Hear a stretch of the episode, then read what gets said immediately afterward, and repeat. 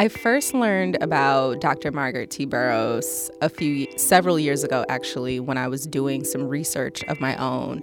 And I was just genuinely curious. I'm like, who are black women who have started arts institutions or cultural spaces here in Chicago? And so ultimately, her name was the first name that popped up. And it just opened up so much for me. I was like, oh my God, how is it that I don't know anything about this woman? Um, and I had heard a little bit about her from um, a news special that was done when she passed away. But other than that, I didn't really know a lot about her involvement with like founding like the Southside Community Arts Center or the other work that she did. And so it just opened a lot for me um, in terms of thinking about how she really, really carved a space for Black women to continue to do the type of cultural work and arts based work that I'm doing and that other Black women are doing. And so, in that way, I feel like I'm a part of her legacy, or at least continuing some part of her legacy.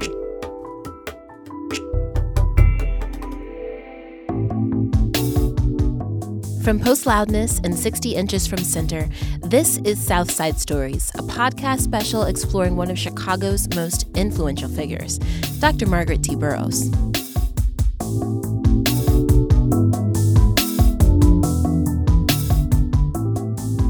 Hey y'all, I'm Zakkiyyah Najeebah, a visual artist and educator. And I'm Britt Julious, a writer and journalist with a deep love of the arts. Think of us as your guides through this woman's incredible life. We will be presenting this to you in two parts.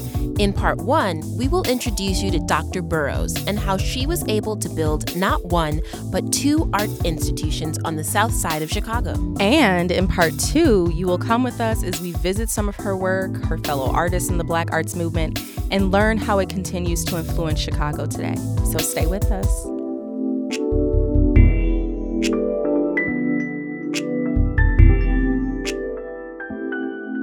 Zakkiyyah, I have to ask, what is your legacy? I know, I know, that's a big question. That is a big question. But before we answer that, one question needs to be addressed Who is Dr. Margaret T. Burroughs? Or another question How did she become so influential, not only in Chicago, but beyond? What's her story? And why should folks know it? Okay, okay, maybe that's a lot of questions. but let's start by saying this. Dr. Burroughs did a lot. She's probably best remembered for founding the Ebony Museum of Chicago, now known as the DuSable Museum of African American History. But her list of achievements reached far beyond the museum walls. That's right. Dr. Burroughs was an artist, a writer, a poet, an educator, she even wrote children's books. Children's books? Oh, yeah. To say she stayed booked and busy would be an understatement. But more than anything, Dr. Burroughs was a notably complex and strong willed woman. She didn't ask permission. She just, like, she was a woman and she was a tiny woman, but she was like a mountain. Like, when she came in the room, like, presence was known and she just started telling you what you was going to do and how you was going to do it, and then you do it.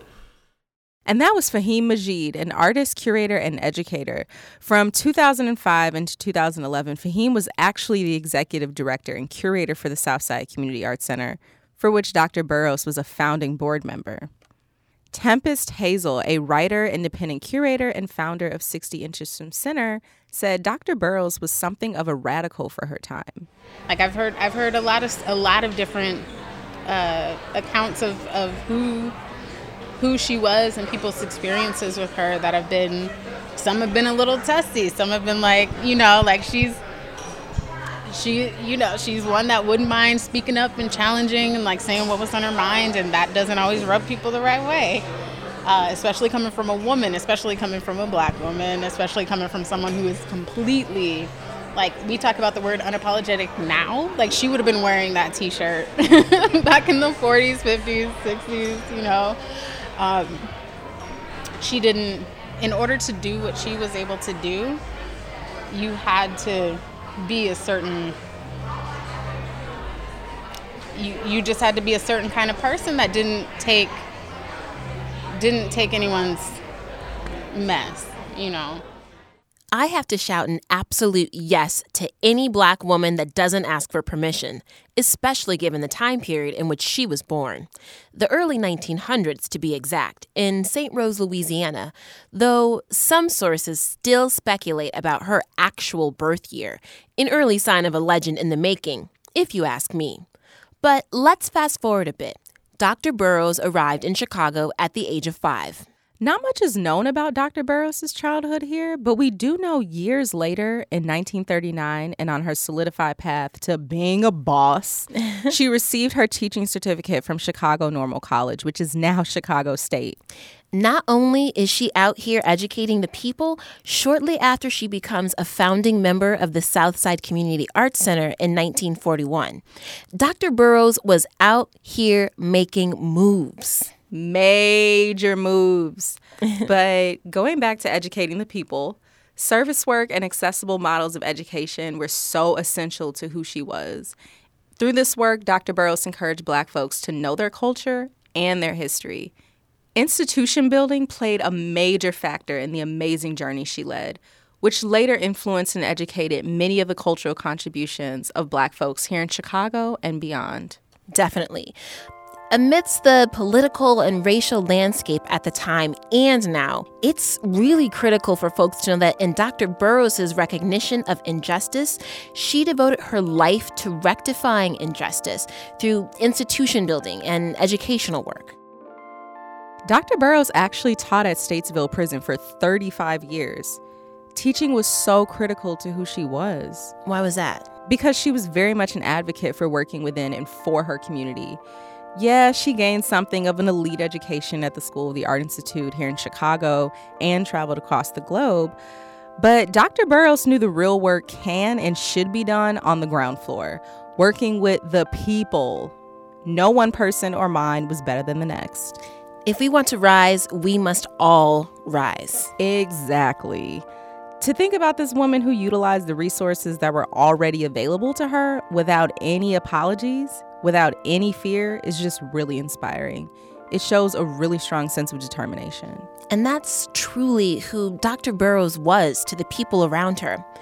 There was a magnitude to her presence, right? She would come into a room, be a mountain, and stand proud. Here's what Skyla Hearn, lead archival specialist at the DuSable Museum, had to say about her. I think that and you know some people you know you may disagree you may laugh but uh, there's a particular force that black women come with. And you know whether we're set out or, or, or, whether whether we're intending to be or not you know there's a level of intimidation but there's also a level of love and care and that mindset, which ran through the course of her life, began at a really early age. When Dr. Burroughs did talk about her childhood, she discussed how that sense of self determination, that will to always find a way, was ingrained in her from an early age. Absolutely. I think the way you grow up, you know, what you see in your space or in your community or in your environment influences most of the time at least how you view the world and how you want to navigate the world.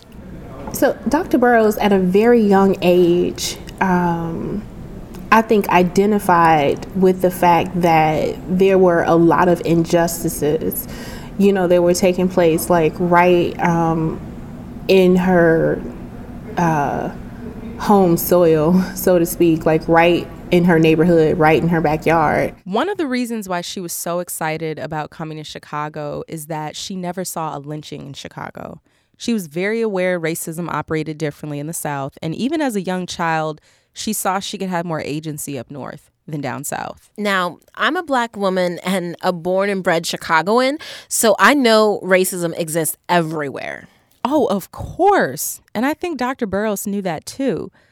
But she also knew that she could do things in Chicago that may not have been possible if she was in the South. It's kind of wild to think that these early moments, regardless of how major or tragic they were, had such an influence on one woman's life. Well, I think that's what separates Dr. Burroughs from everyone else, right? Those early moments didn't just or only instill fear or sadness, they also solidified the sort of self determination and will that would weave its way again and again throughout her work. It helped her become a resource for her community and the progression of Black people in America as a whole. But it wasn't just about the move from the South to the North that influenced her, right? Yeah, I mean, what her family did after the move was just as important to the image we still hold of Dr. Burroughs today. There was something um, that has, there's something that stayed with me over the years, which was she talked about when her family moved here from St. Rose Parish, Louisiana. You know, when they moved here, um, when she was a very little girl, from St. Rose Parish, you know, um, she spoke very proudly about, you know, how her family would not go on welfare, how they would not get any assistance. They would not stand in line and get, you know, the freebies. I think that's what she called them. Don't quote me though. Um, um, but, you know, how her family worked. Everybody worked hard. They put their money together and they made sure that they got the things that they needed. And, you know, I think that she took that ideology with her throughout her life because, you know, she, like a lot of us, was able to recognize this void. But, you know, she was so solution oriented to the point where not only did she recognize the void, but, you know, she decided to figure out some ways to address that void and then to, you know, benefit other folks who are in the community with her. Solution oriented. I like that phrase. You know, I think it really speaks to the root of how she was able to get things done, right? She knew what she wanted, she had a strong vision, and she definitely wasn't afraid to tell people what to do and how to do it. To do work like that, to be an educator and build institutions and write books, I do feel like you need to have a very strong definition of who you are. At that time, it was expected for women to be complacent or content especially black women. And for her to take this initiative and everything she accomplished showed she really and truly believed in what she was doing. It's sort of like, I'm to do what I'm to do. And if you're on board, that's great. And if you're not, get out the way. yes, get all the way out the way. yes. so maybe that's her legacy not just the actual physical, tangible things she created, you know, the books and the museums and the artwork, but this model of doing things for her people, by her people, with her people. It takes a lot of self will to make those things happen. And self will is definitely what Dr. Burroughs possessed.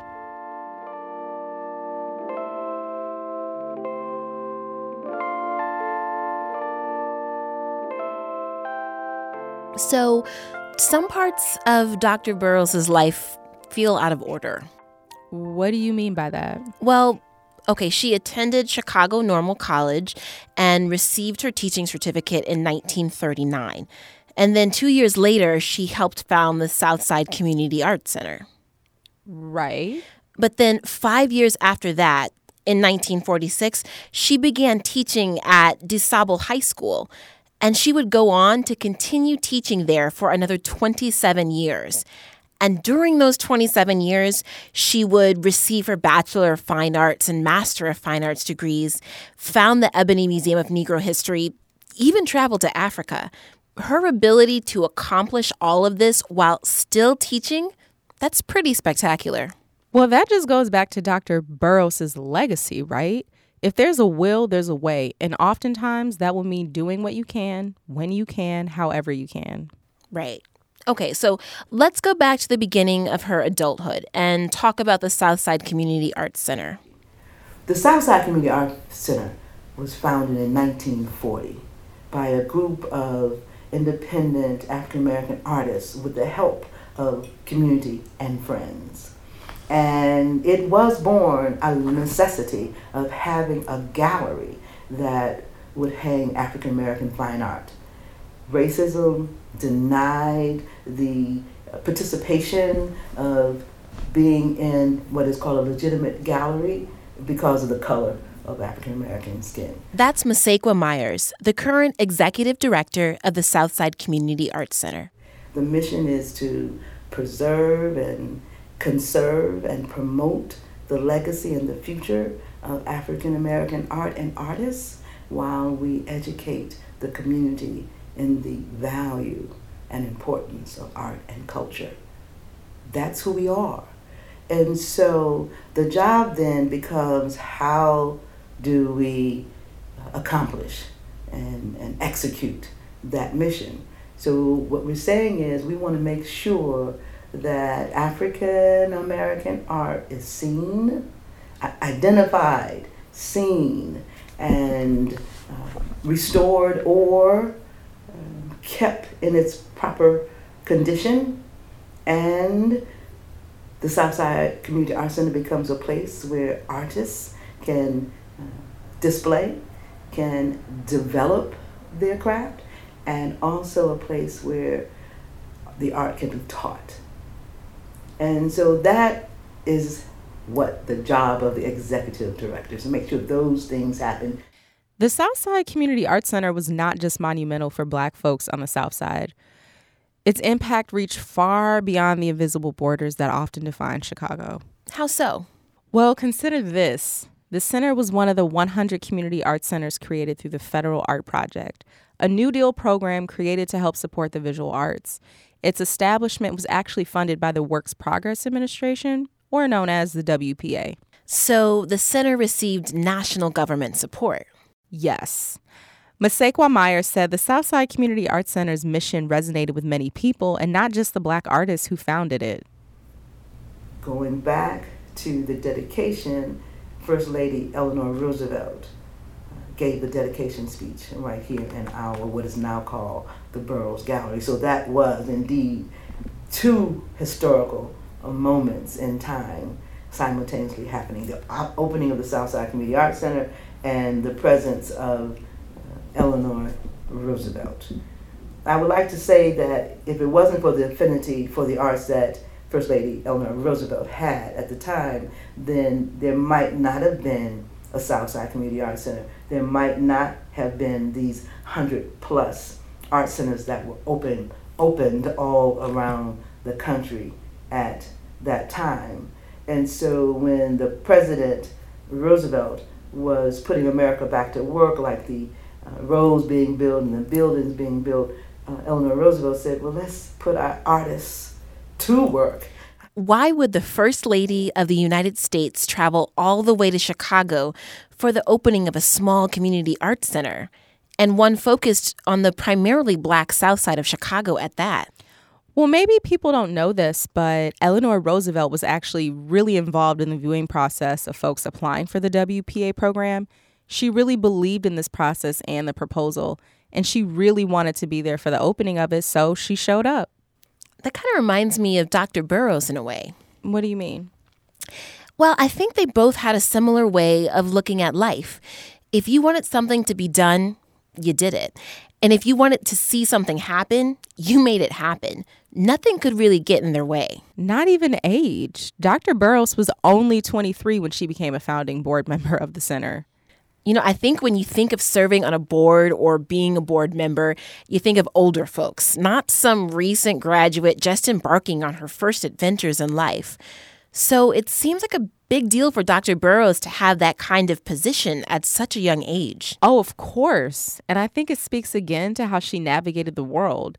Dr. Burroughs moved with a sense of determination to right the injustices that existed at that time and to take an active role in a new community institution created to address the rampant discrimination towards black artists shows that she was definitely about that life, always and from the jump. She saw the injustices, and it was her self appointed duty to rectify and eliminate them. She had like energy. So I think at the end of, you know, at the very base level of it, it's like she was able to do everything that she did because she had so much energy for the ideas that she had. Um, so that's kind of like the individual piece of it. That was Tempestt Hazel again. She also was a person within a community of artists that were just as, you know, as hungry for building the kind of um, the kind of environment or like cultural landscape that they wanted and that they felt would support their work.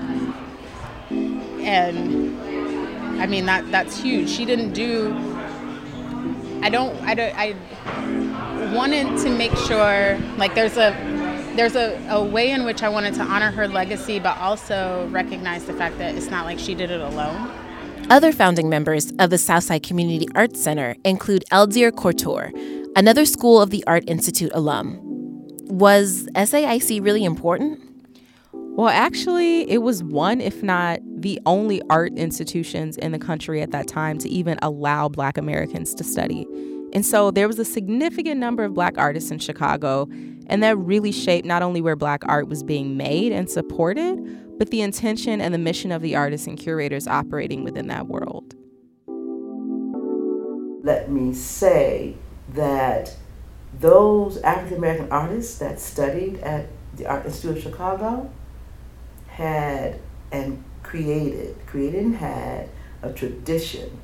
And that tradition was they would come back to the community and teach the community classes for free for those who could not attend or could not afford to attend the Art Institute of Chicago. It wasn't like they went to this fancy art institution and decided, oh, we're going to go out into the world and make fine art and people are going to collect it. I mean, that was hard in general because they were black artists. But you know what they did think about? How about we teach what was taught to us at the School of the Art Institute in the Southside Community Arts Center? It was this other way of making that technical knowledge from an arts institution more accessible to folks in the community on the South Side, right in Bronzeville. So they had access to this institution, but what does this access mean if they're not sharing it with other people? It seems so simple now, but their work, her work, was truly radical at that time. As Skyla Hearn points out, it wasn't just about having a place to show their art, it was about having a place to exist, create, and grow as artists. Um, but what I can say that I am very well aware of is when she started to take action. Um, and this was, you know, in her early adulthood. And, you know, she took it to the streets, as I like to say, um, collecting money to support the establishment of the Southside Community Art Center. Um, because what she recognized was during this time as an art student herself was that there were not a lot of places where you know she and her peers um, could you know w- where they were able to convene um, for the sake of just you know being in conversation with each other about you know their different practices you know getting feedback um, and even just you know places to practice um, to create their art. How could one be expected to expand creatively if they have no place to do it and so they created the space. But they didn't just create it anywhere. Dr. Burroughs never left the South Side. Why do you think that's important?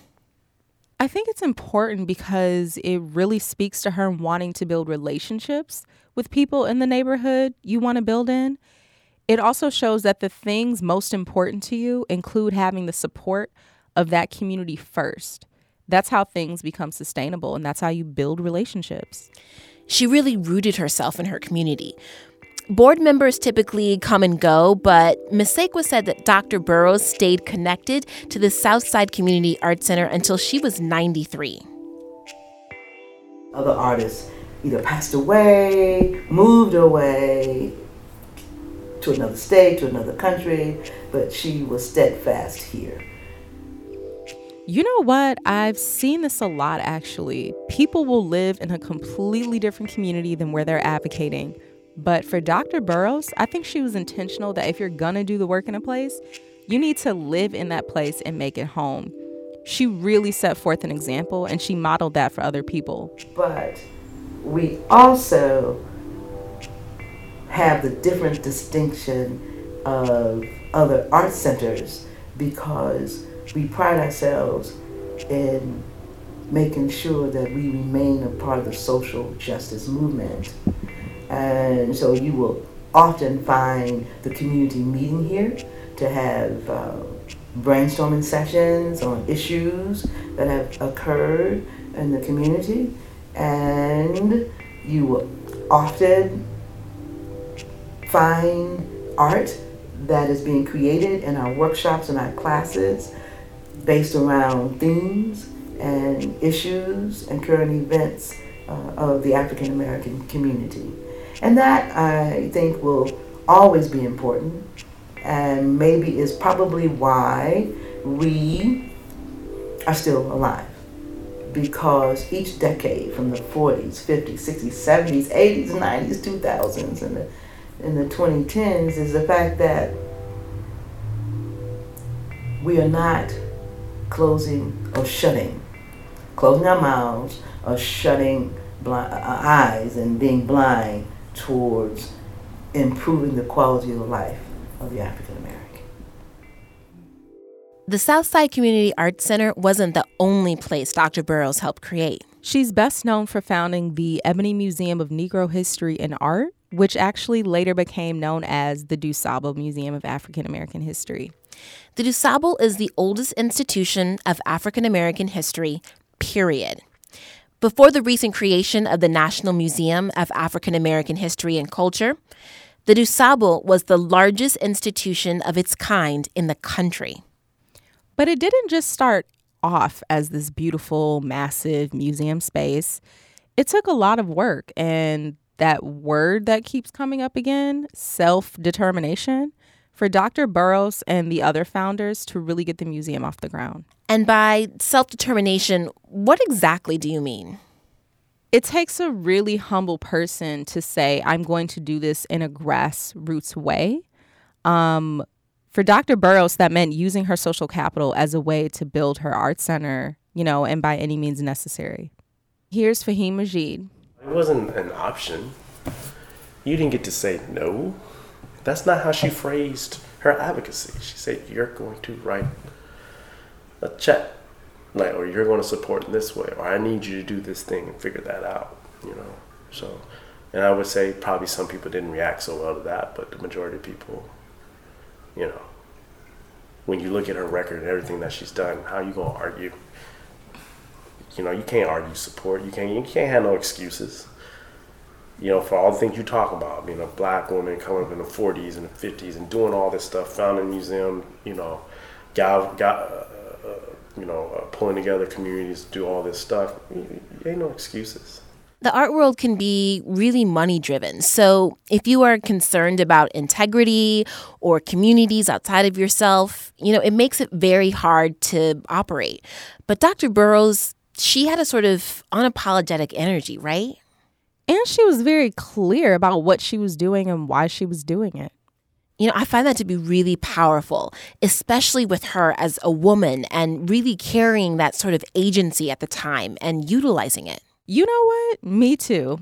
I think she inspires me because she makes me feel like I don't have to limit myself.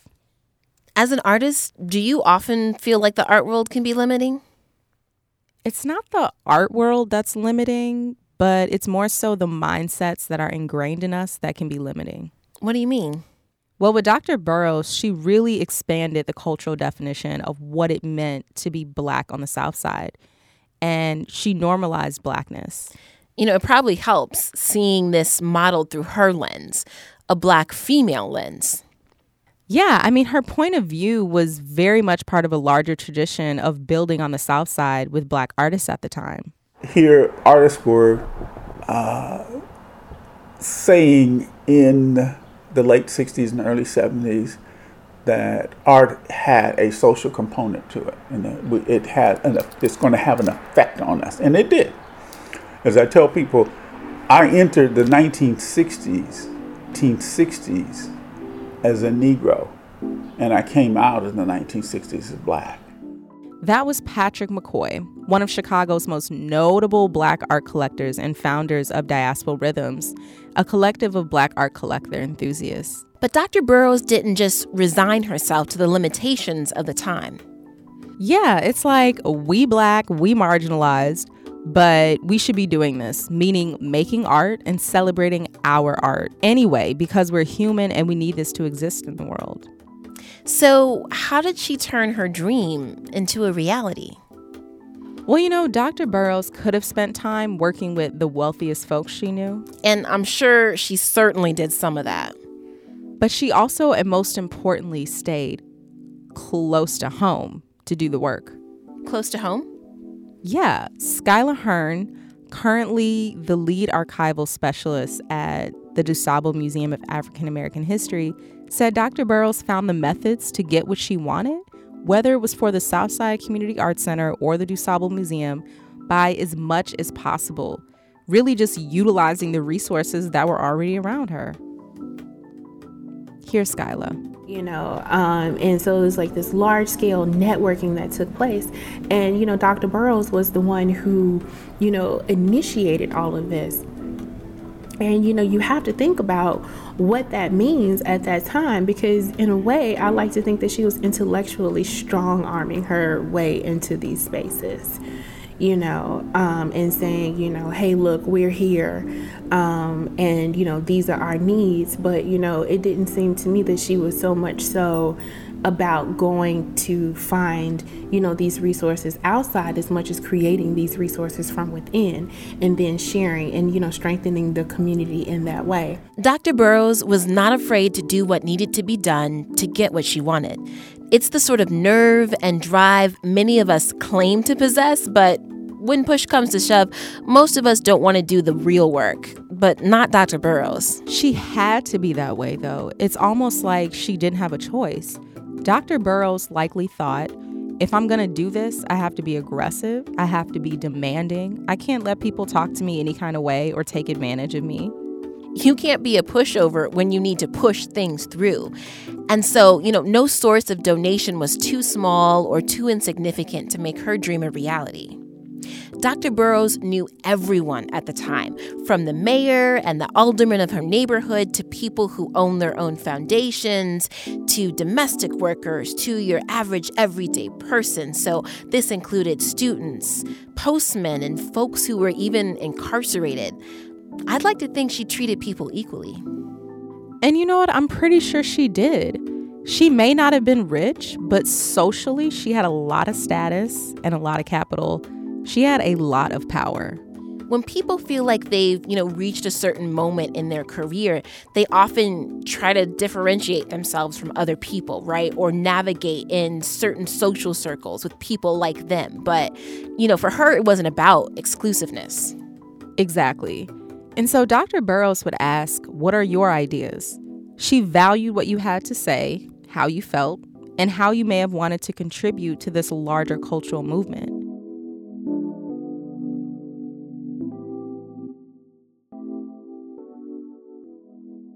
And as she progressed in life, that was a major reason why she was able to get support, right? Dr. Burroughs asked herself, How can I utilize people I meet to further the cultural contributions of Black folks? And she utilized those connections in the way they needed to be utilized.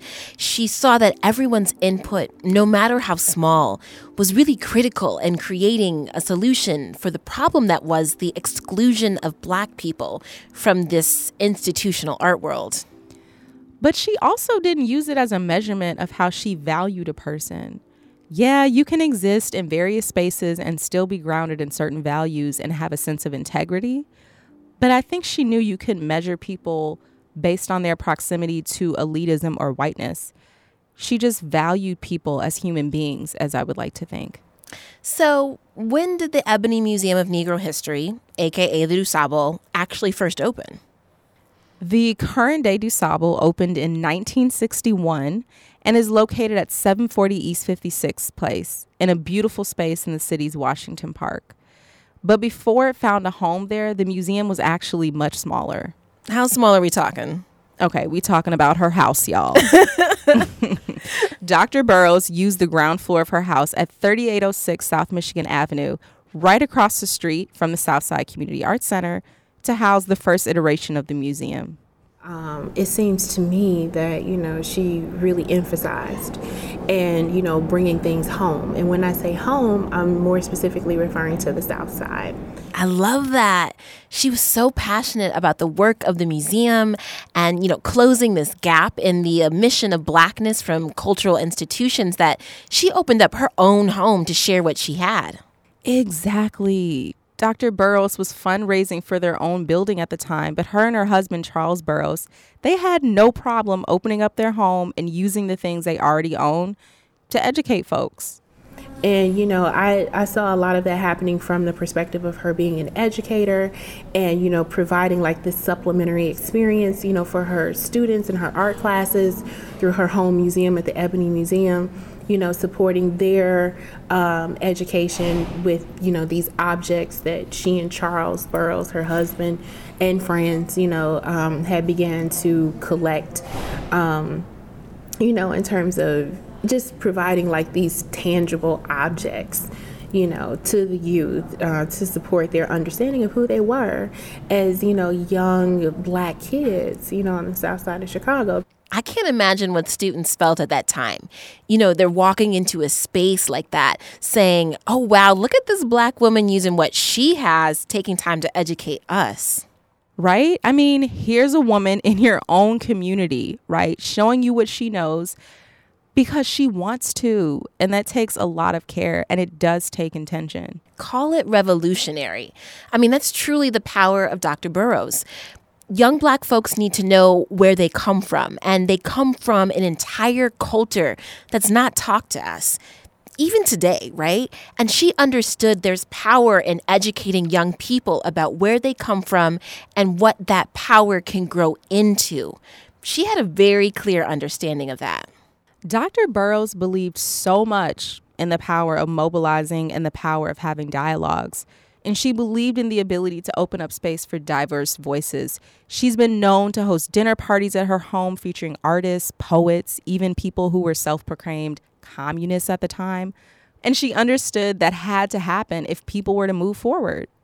What do you mean when you say moving forward? Well, I think it's important for us to remember Dr. Burroughs was motivated not by theoretical discussions or what ifs, no, she was motivated by finding real answers to life's questions and creating real solutions for the myriad of problems culturally and socially she saw in her community and worldwide.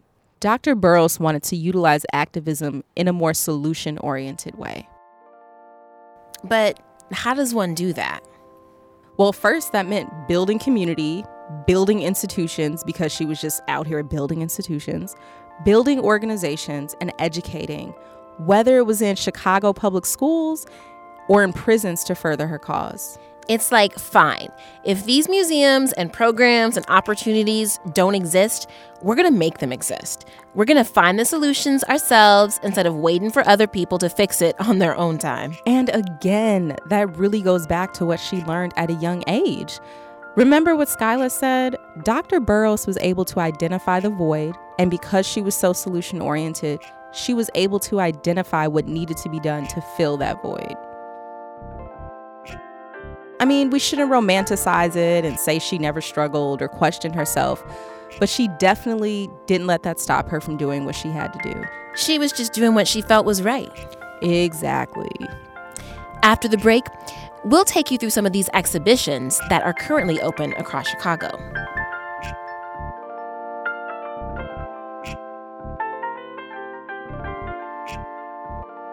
Thank you for listening to Southside Stories. This is a part of Art Design Chicago, which is a spirited celebration of the unique and vital role Chicago plays as America's crossroads of creativity and commerce. Led by the Terra Foundation for American Art, this citywide partnership of cultural organizations explores Chicago's art and design legacy with more than 30 exhibitions and hundreds of events throughout 2018. Learn more by visiting artdesignchicago.org. And now, back to the show.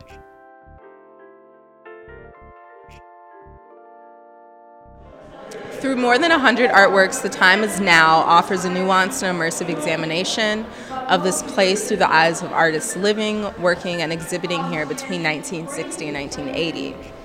The time is indeed now to revisit how these artists navigated and responded to this momentous era of change and conflict of course, no single exhibition can adequately survey the entire landscape of art produced on the South Side during this period. This exhibition is an initial foray with the aim that future projects will deepen our understanding of not only the artists represented here, but also the ways that their work and the work of their artistic descendants continues to define the South Side, Chicago, and beyond. Um, as a note of reference, this exhibit was curated by Rebecca Zorach, the Mary Jane Crowe Professor in Art and Art History at Northwestern University.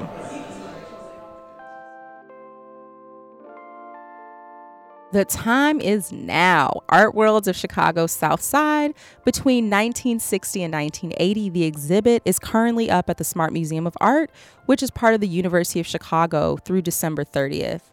I actually had a chance to go through the exhibit during its opening weekend back in September, and it was stunning. You got to tell me what you saw.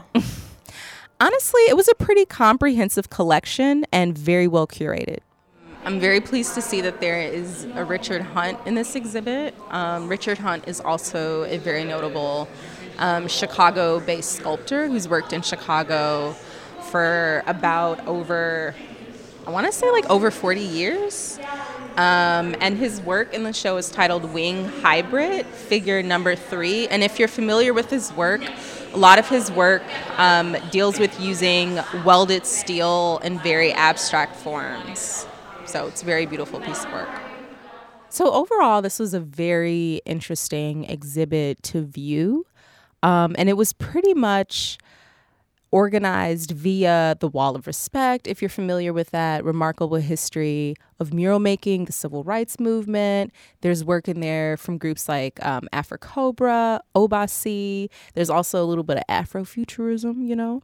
Um, the Hairy Who, there was outsider art, and also a lot of art that really referenced the jazz movement. So collectively, it was pretty eclectic, right? But really, really rooted in activism and the ways that Black artists were working through themes around like race, gender, um, protest, and a sense of belonging. How does that make you feel in terms of being an artist in the present, sort of looking at that art from the past? Oh, wow. That's a really great question. um, not to be corny, but it, it also goes back to that legacy, right? Like viewing artists who are part of such a prolific art movement, right? That was rooted in black determination and and and black creative agency. I feel like a lot of the art that I'm creating now is really invested in kind of like following that tradition. I love it. So you know, Dr. Burroughs was working all the way back in the 30s and the 40s and the 50s and the 60s. And it's, you know, her work is still relevant to you now in 2018 it's also you know really interesting to think about um, more of that art that was born and influenced by, by Dr. Burroughs's work, like the Black Arts Movement. So, what was the Black Arts Movement? So, it was prominent in the 1960s and 70s, and the Black Arts Movement, or BAM for short, was the artistic output of the Black Power movement and Black nationalism. Black cultural nationalism was really important for the Black Arts Movement, and I think that it was a little bit different. Black cultural nationalism, so that's sort of the idea that culture is a key weapon in the struggle for freedom, and that um, part of the reason that it's a key weapon is that it has the potential to unite people, unite black people across differences. So, um, one of the things that artists in this period were especially interested in was. Um, kind of you know finding ways for like black artists who were like you know university or art school trained to make connections to like people on the block who you know maybe didn't graduate high school or had a different um, you know working class people um, who had their had you know we're not like without culture like had had culture had their own culture but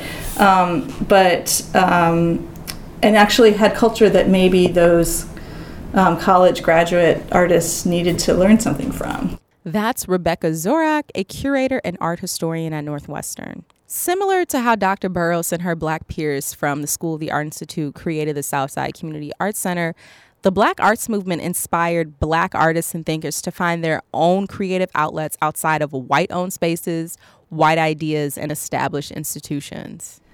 Um, so we have art that's that's very focused on political um, activism, identity, racial conflict, racial contestation, um, feminist art, or art that engages with issues of gender.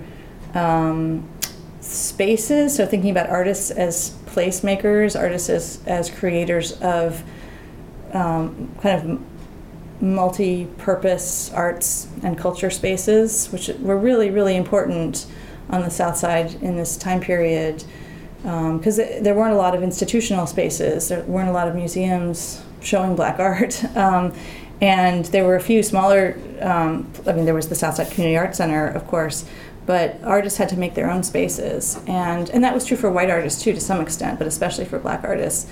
A really prominent moment for me in this exhibit was actually seeing the Burroughs printing of faces. Um, and this is a print that she made.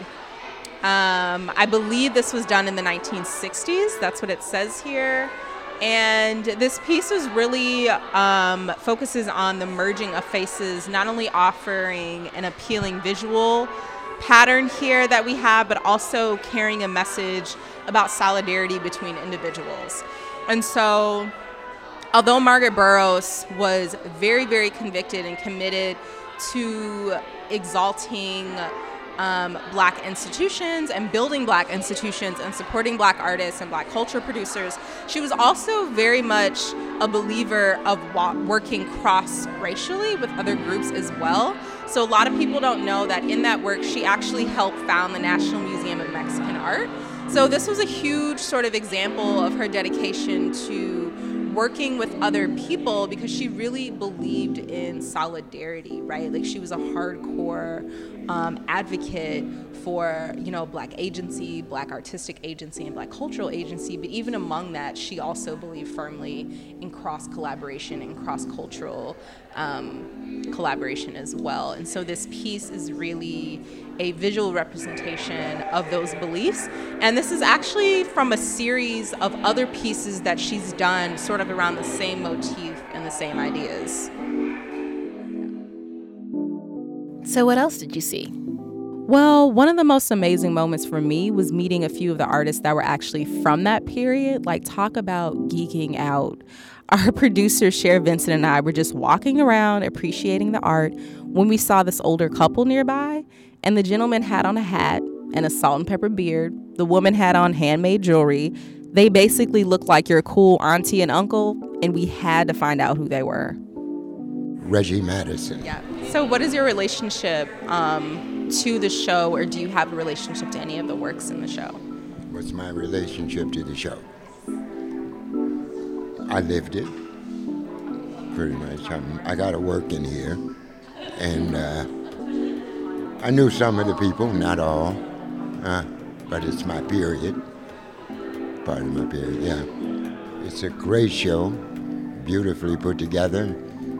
It really speaks about a period, and uh, uh, you know, you sort of take it for granted when you're living it, but to see it now, it's, pretty incredible. Yeah, it feels like a, a family reunion Yeah. so um, to walk through it and see so many people I knew, to see their work on the wall, to see photographs of them, to see uh, places where you've been. Um, you know, it's just great. It's, it's, yeah, I think it's a really well done show. Um, and I think it's really an important show mm-hmm. for all of the kind of unsung artists. There was some really significant art going on uh, in this time, in this place, that the show proves uh, stands the test of time. It was good work 50 years ago, and it's brilliant work today. So that's also really exciting to see. I love that. It must be incredible to see your work and the work of your friends, your people in that way. Like Reggie said, it's hard to see yourself or your work as part of a moment or a movement until, you know, the moment is already past. It's seeing your legacy realized. Definitely. And it was also so lovely to meet Reggie and Dawn. But we also got to meet a woman that was actually in the exhibit. Oh, like you in the exhibit. You got to tell me more. okay, my name is Arlene Turner Crawford, and I have a piece in the exhibit uh, in the other room, a purification mask. Uh, I was uh, a student of Nelson Stevens when I was in college. Uh, he came to teach at Northern Illinois University, where I had started in their art department, and um, kind of uh, was just very fortunate to have had him to mentor me, and because of uh, meeting Nelson, I really got to know uh, a lot of the AfriCOBRA artists when because they just got off the ground kind of when I was in school in the 70s, in the 60s. So it's just been really exciting to be a part of this show. Um, I'm also the subject of the painting underneath my piece, Uhuru, because uh, while I was in Northern, uh, I, I, modeled for the art department, and when Nelson came, I started modeling for his drawing class. And he took a lot of photographs from me, and so he actually photographed a lot of black students on campus for his subject matter. And um, I was easy because I was always in the class modeling. And that piece is a, a piece of me. And then the piece that was acquired by the National Museum of African American History and Culture in Washington, D.C., by Nelson, is of me. So I get to DC to see it because I wanted to be there for the opening when I knew my, the painting would be there and it was it was incredible. I went to see the exhibit, and uh, I'm taking pictures of it. And then I asked the lady who was taking pictures of it, "Would you uh, could you take me in front of this piece?" She said, "Sure, why not?" And, and she said, "Well, okay, well, why?" I said, "Well, this is a painting of me," and she just announced it to everybody in the room. This is the model for the piece, and a crowd gathered around and was like, "Ooh, yes, I do see the resemblance." it was just, it was, I had never been, you know, that kind of attention in my life. So it was, it was really kind of special for me. And that's how I felt. I was like on cloud nine. yes, I'm the new, I'm the Black Mona Lisa. the Black Mona Lisa. So many goals.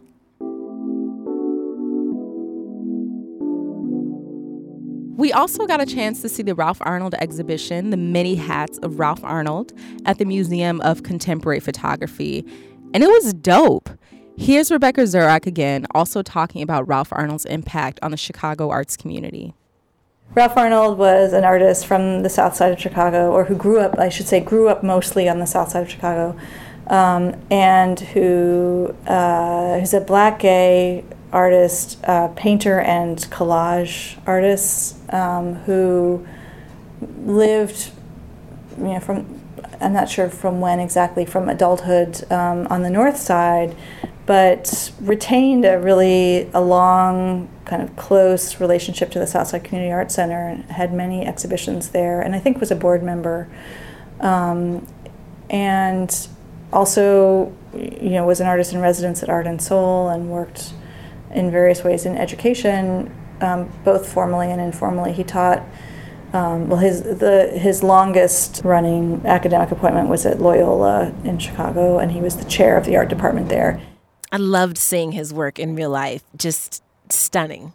To be honest, like with all of us, like this history is obviously like very familiar to us, and we're very familiar with a lot of the concerns in the ways that Arnold is working around race, gender, politics, and sexuality. Um, so for me, a lot of the the sort of areas of learning were really just like in his practice. Um, I didn't realize how extensive his collage work was. Fascinating. And even though a lot of the subject matter of his work is very heavy, for lack of a better word, it is still um, there's there's a level of relatability um, to it that I find kind of um, enjoyable, knowing life in the present in 2018. I just, uh, how can one woman do so much? I, I just feel like I need to step up my game, like for real. oh my God, same girl. Dr. Burroughs was out here. You know, although she is best known for founding the DuSable, Dr. Burroughs created a number of different initiatives outside of the traditional art world. During this time of institution building, Dr. Burroughs was still a regular, degular, schmegular Chicago public schools teacher. That's commitment. And it was through her years of teaching that Dr. Burroughs was inspired to take what she learned working in a traditional classroom and moved it to Statesville Prison.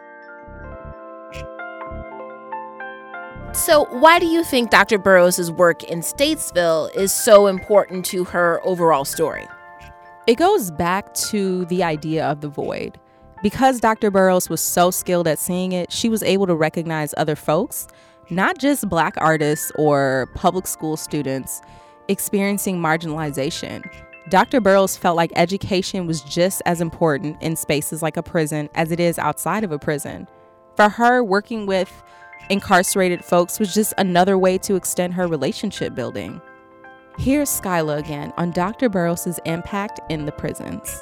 So, you know, to contextualize it a little bit, um, PNAP, the Prisoner and Neighborhood Art Project, you know, if it weren't for Dr. Burroughs, I'm not going to say that, you know, those folks wouldn't be able to do the work now, but I definitely know that, you know, because of her, they had a model to go from. And they give her credit as well, you know, because she started these um, educational programs uh, in the prison system uh, with Statesville Prison, for example. Like many things she created, even Dr. Burroughs' prison programs became the gold standard, meaning what she did then can be seen, felt, and heard now. Again, here's Tempestt Hazel. Um, but she was an important catalyst for a lot of the things, and the things that she did in her quiet moments were just as significant and impactful as the things that she did as like collective building throughout the city. I think that the South Side at the time, and I'm, I'm sure folks who li- who actually like lived here and experienced it could speak to this more than I I could, but you know that time for Black folks across the country, across the world was it was just really kind of like a time of ideas flowing, things happening. Um, in all realms and all levels, from the street to academia and the ivory towers, like everywhere things were happening and people were building. So it just makes sense that you would look around to be part of that.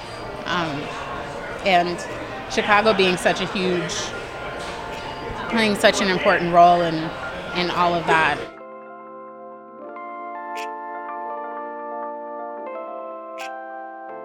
What will your legacy be? What will your legacy be when you have finally cast off these moral cords? When you have crossed the great divide? When you can no longer run life's race, when you no longer have a place, when you have at last completed the circle round and when an escape is no longer to be found, what will your legacy be? When you walk into the unknown all by yourself and alone with no friend to lead you or to hold your hand, what will your legacy be? That was Dr. Burroughs herself reciting her poem, What Will Your Legacy Be? I love that poem. Me too. You know, I think it really exemplifies everything we've been talking about so far. I mean, giving that poem's intention, do you think Dr. Burroughs operated under a model of legacy building?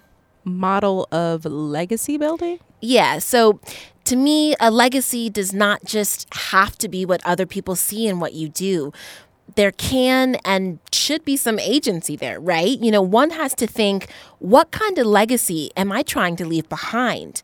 What can I do to make my legacy more impactful? And it just seems like Dr. Burroughs was at least somewhat aware of this. Of course she was. You only have a certain amount of time on this earth, and what you leave behind is what you leave behind. That's your legacy. I think her wanting to find a solution is about her interest in legacy building. It's not just living life and recognizing issues in the world.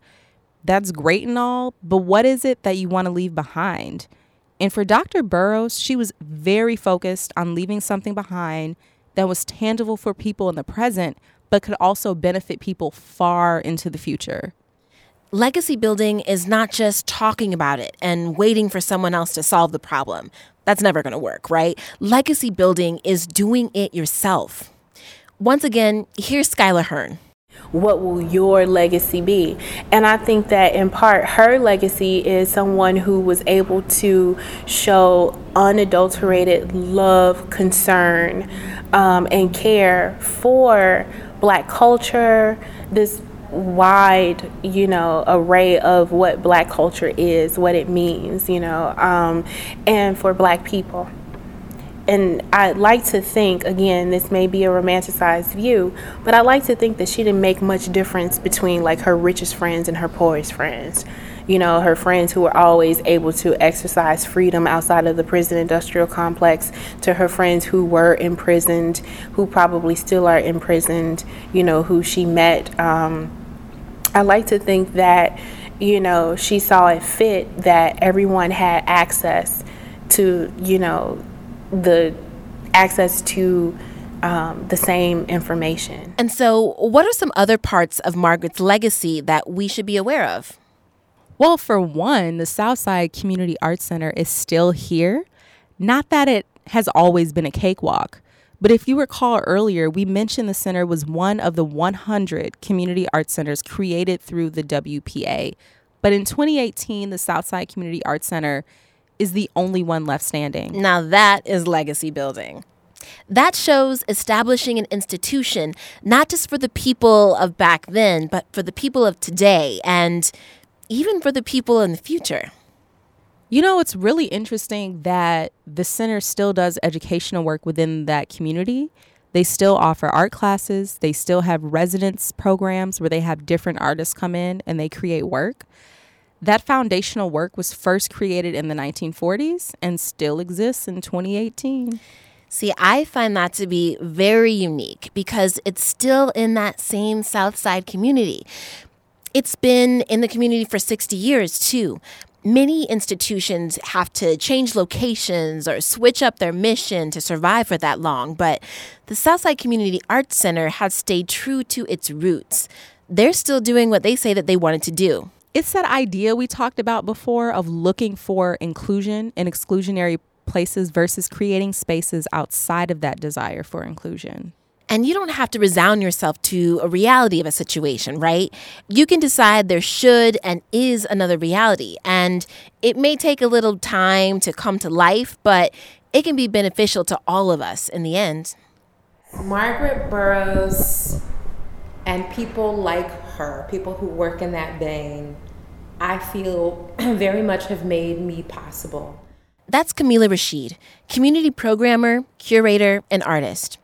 She said figures like Dr. Burroughs created a template for how to be a Black creator and leader, and that without her work, she would not be able to do the work that she does now. I wish I had known about her in my teens or even my adolescence. You know, I wish I had known about her at the same time that I was learning about um, Ida B. Wells or Sojourner Truth. You know, like I wish, or um, Shirley Chisholm, you know, like I wish around the same time that like people in my life were giving me those kind of women to be aware of.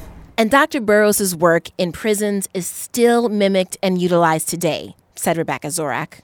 I mean, I'm you know thinking about um, uh, Sarah Ross and um, the Prison Neighborhood Arts Project. I've had you know some conversations with her too, and, and you know various other people involved in that project. Um, and I mean, Sarah, along with Erica Meiners, wrote an essay in a volume that I edited um, that was about Margaret Burroughs and her work teaching in prisons. Um, that really was, you know, I mean, they were really looking to to her and to that history and to the history of other, especially black artists teaching in prisons in Illinois, um, as a way of kind of contextualizing the work that they're doing teaching in prisons. But maybe most critical to the story of Dr. Burroughs is that she stayed. She may have been born in the South, but Chicago was her home. Right. And most artists and creators have used Chicago as kind of like a springboard or an incubator space for their projects. It's where they acquire an education, it's where they make those initial connections, and it's where they establish roots but it's not always the place you stay. There's less money here, fewer outlets and opportunities. To really make something of worth and be recognized for that worth, you have to shoot for the stars. Meaning, what you do has to be bigger than Chicago and bigger than Los Angeles and bigger than New York. But it really has to be radical and revolutionary. Um, and I think that's what really defines like something of worth, right? It has to be new, it has to be the best. And it just so happens that the best was born here. That's right. Dr. Burroughs, she loved the South Side. She loved what she was able to become and what she was able to accomplish by way of her relationship to the South Side and the city for a whole. It also goes back to her belief and her dedication to staying rooted in the community Dr. Burroughs felt that if she was going to dedicate her life to the cultural contributions of black artists, and if she was going to be passionate and serious about rooting herself in Chicago, that she had to stay on the South Side. That's how things are able to sustain through relationships. And, you know, those relationships are built through time and energy, they don't just spring up overnight. That's why the Southside Community Arts Center is still here. That's why the DuSable Museum is still here. She understood that if she was going to do this work, like do this work for real, that she would have to stay here, which is almost sacrificial in a way. But I think she knew that. And she accepted that. And that's why we celebrate Dr. Burroughs today.